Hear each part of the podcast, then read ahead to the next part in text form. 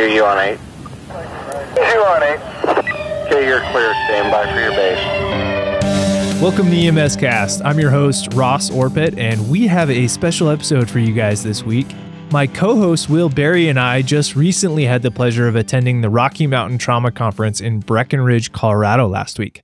In a second, I'm going to let Dr. Moreira tell you what the Rocky Mountain Trauma Conference is and why you should consider going next year.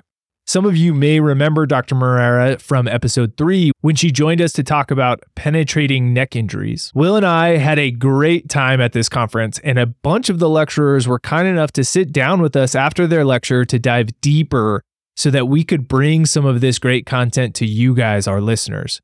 After we let Maria introduce the conference, we'll have one of those recordings for you guys to check out this week. And then we'll continue to release some of these episodes from the conference over the next month and then intersperse them with some of our regular episodes throughout the rest of the year.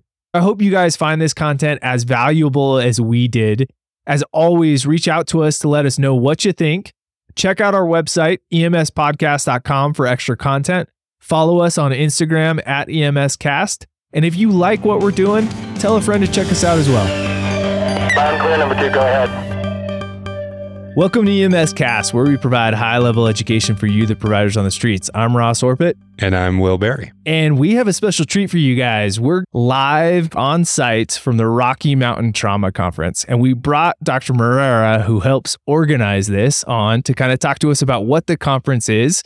And both Will and I think it's pretty cool. And you guys should definitely consider checking it out. We're here currently now. We've seen some lectures already. They've been phenomenal, and they've got a bunch of more great lectures slated to go.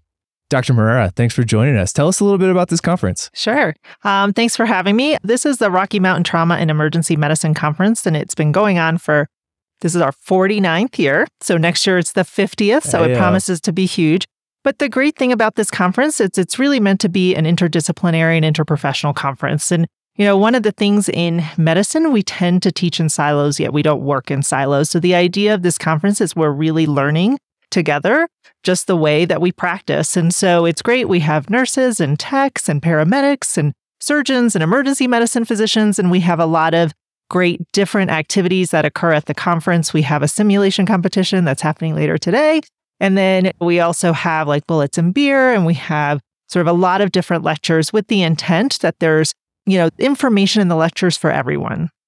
That's great. And and are being given by everyone, like you said. We have lectures being given by paramedics, by trauma surgeons, by pediatric surgeons, by ER docs. Um, so that's phenomenal. I think Correct. the great lectures go without explanation, but talk to us about what's bullets and beer.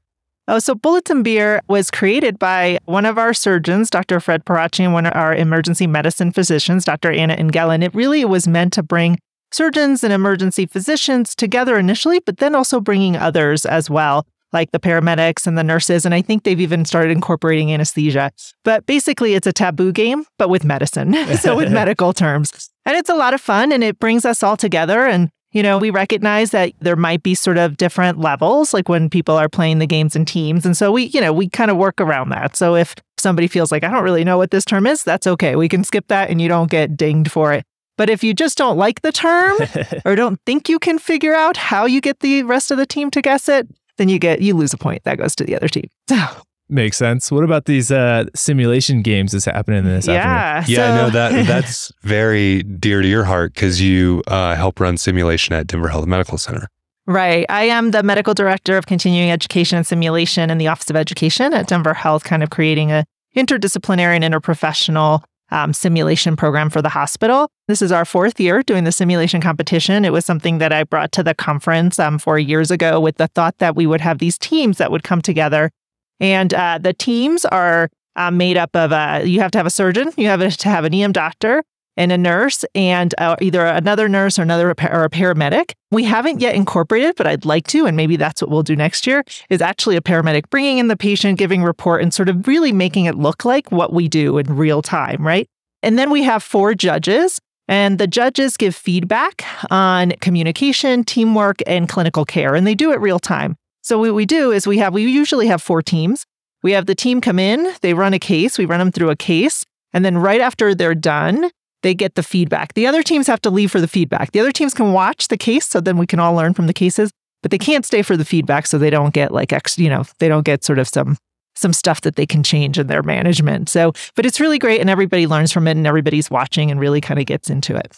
And is it with uh, high fidelity mannequins where you can perform procedures and all of the intubate, chest tubes, whatever needs to be done? So it's actually what we use is what's called called the cut suit. And uh, mm. I have to say an extra thanks to Rocky um, Vista, the the school, because they bring their students and they actually lend us the cut suits and they come and they help us put this together. So a cut suit, you wear it. So actually, a person is wearing it, and you can put in a chest tube, and you can do a cric. I mean, we can't let you intubate that that person because you know.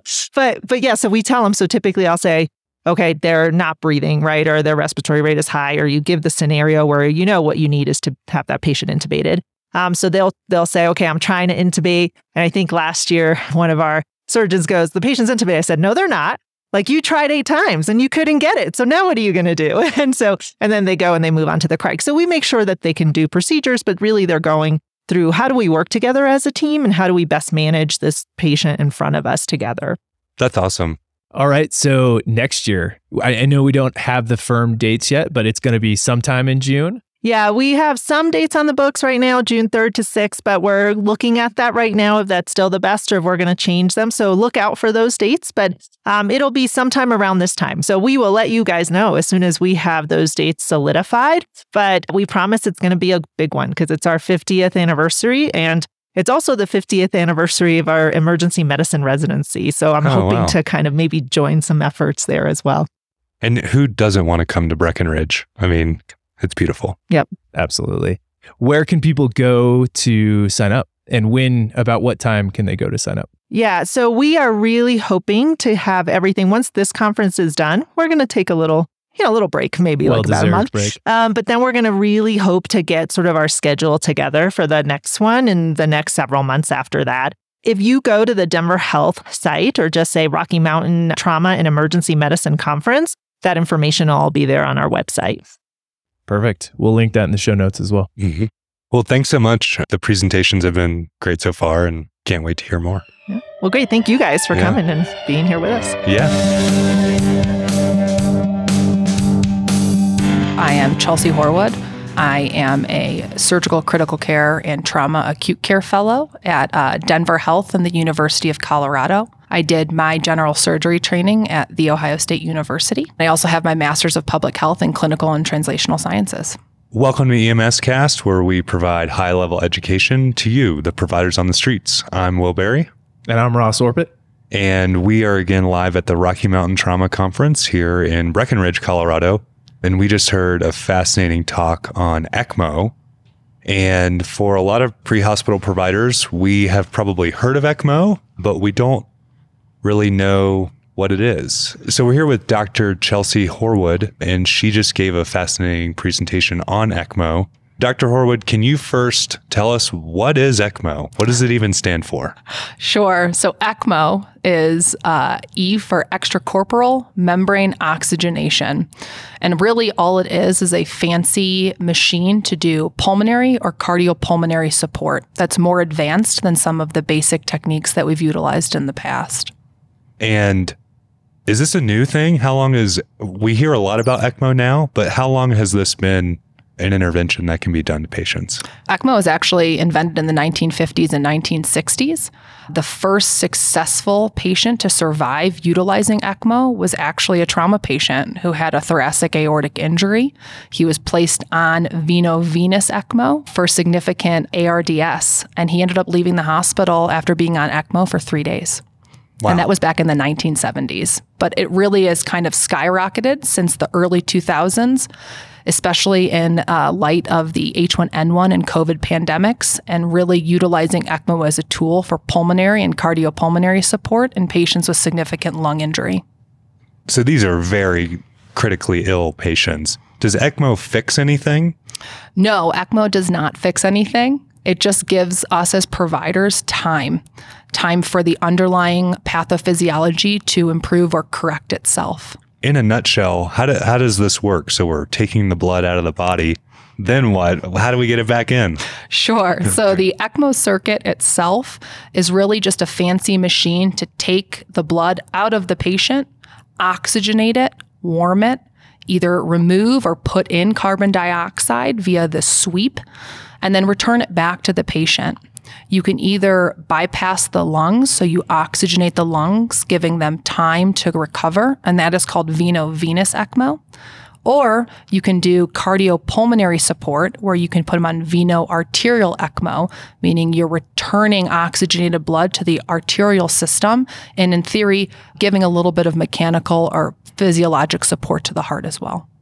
So you you mentioned the inclusion criteria for who gets ECMO is is pretty complicated, and there's I'm sure a pretty complicated decision tree that goes into that.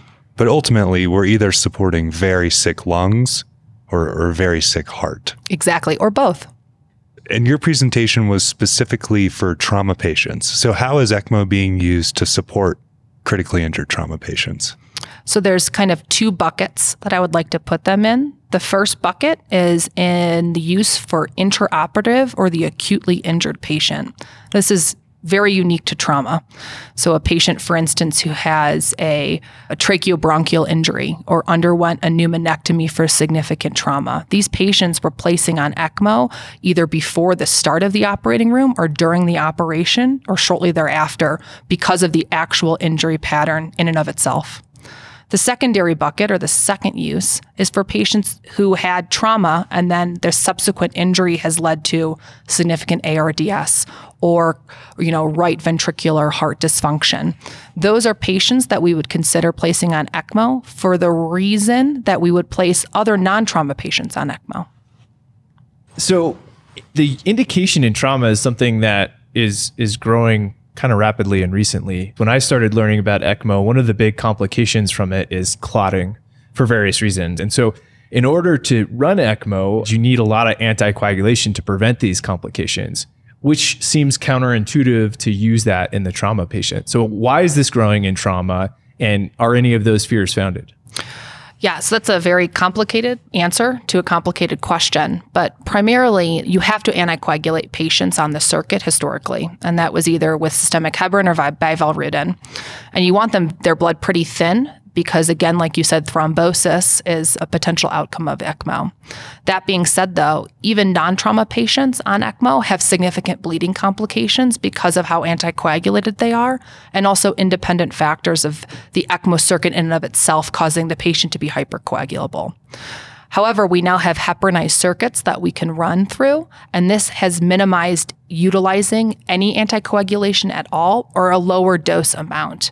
And so, for instance, the trauma patient who is hypercoagulable, we can run the circuit without them being systemically anticoagulated from anywhere from you know 24 hours even up to five, six, seven days.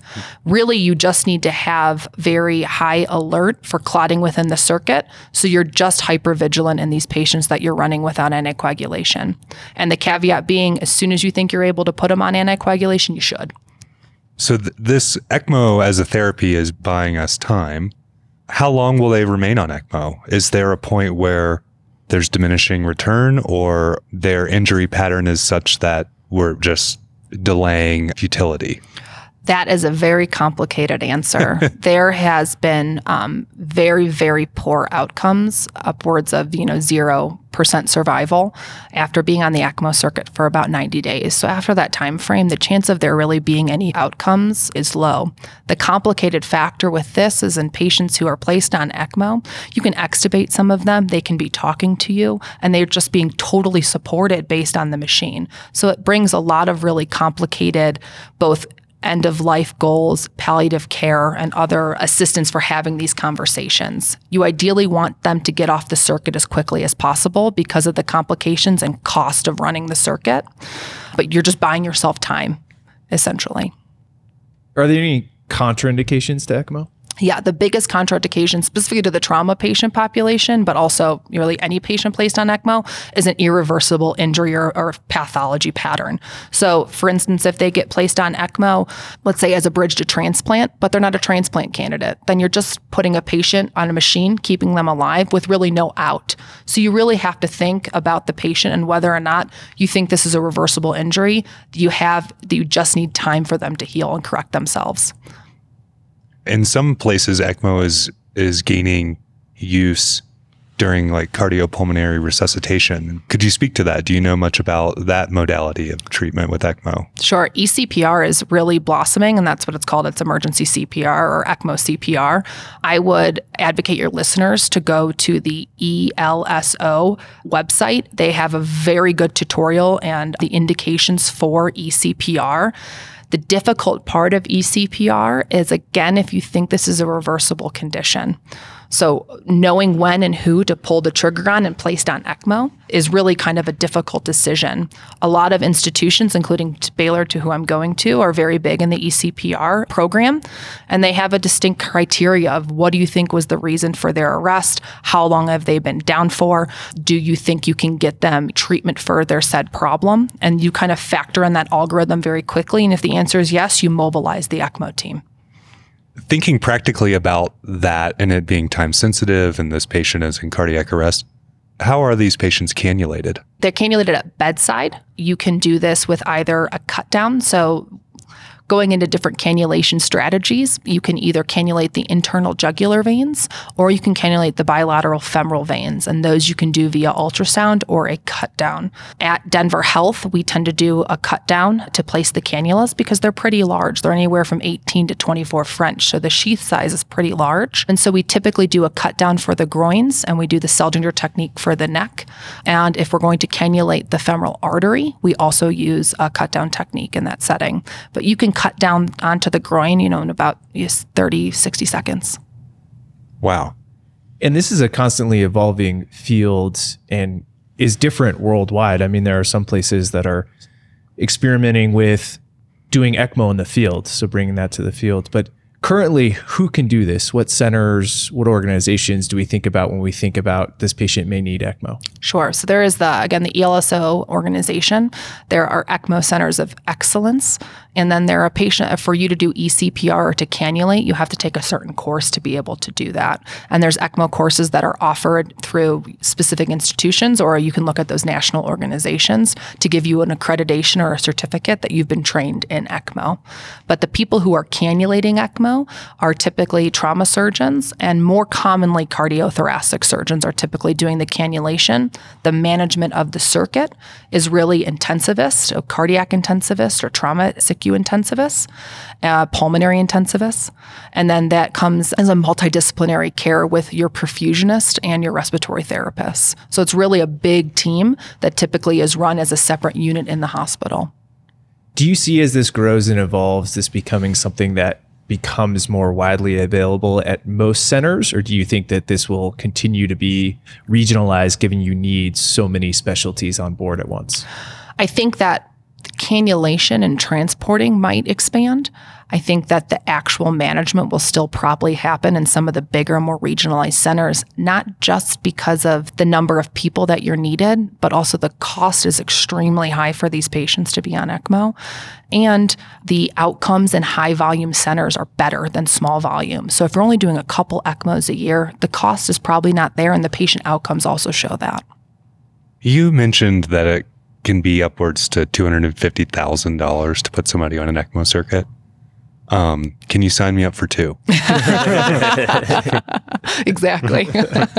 I will when you do. Some of our listeners do work in a critical care context that may transport these patients. If you've not been trained or exposed to that, can you speak a little bit to just physically how that's done? It sounds like this is very equipment intensive. Do, is there a specialized circuit for transport? or are we just taking the same circuit that they were put on at bedside? You typically take the same circuit. To do a circuit exchange requires um, a, a whole nother set of things. So you typically take the same circuit that you're placed on. Really, when you're transporting a patient, especially if you have not been seen or are really exposed a lot of patients with ECMO, is you really want to try and not to manipulate the cannulas. Those are sutured into the skin in multiple places. They're taped. We really secure the cannulas to help them not move because it can change the way the circuit flows based on where your cannulas are placed is very important. So really trying to see or mark the cannulas, know where they're at at the skin level, and that's a really big thing for transport specifically. And other than that, you would typically have a perfusionist or a respiratory therapist that can run the machine come with you or an intensivist that will deal with mostly the machine. But moving the patient, transporting the patient, it's really make sure you have an eye of where the cannulas are, where they're entering the body, and try not to manipulate those as much as possible. Thank you so much. ECMO is fascinating to me. I'm currently working somewhere where we do do ECMO transports, and uh, my day with the ECMO team blew my mind. So it was really amazing to hear about what Denver Health's done in the setting of trauma. And I, I can't wait to see how it continues to evolve. So thanks for sitting down with us and talking about it. Yeah, absolutely. You can go down a physiology wormhole when you look at ECMO. So thank you right. guys so much. Thank you.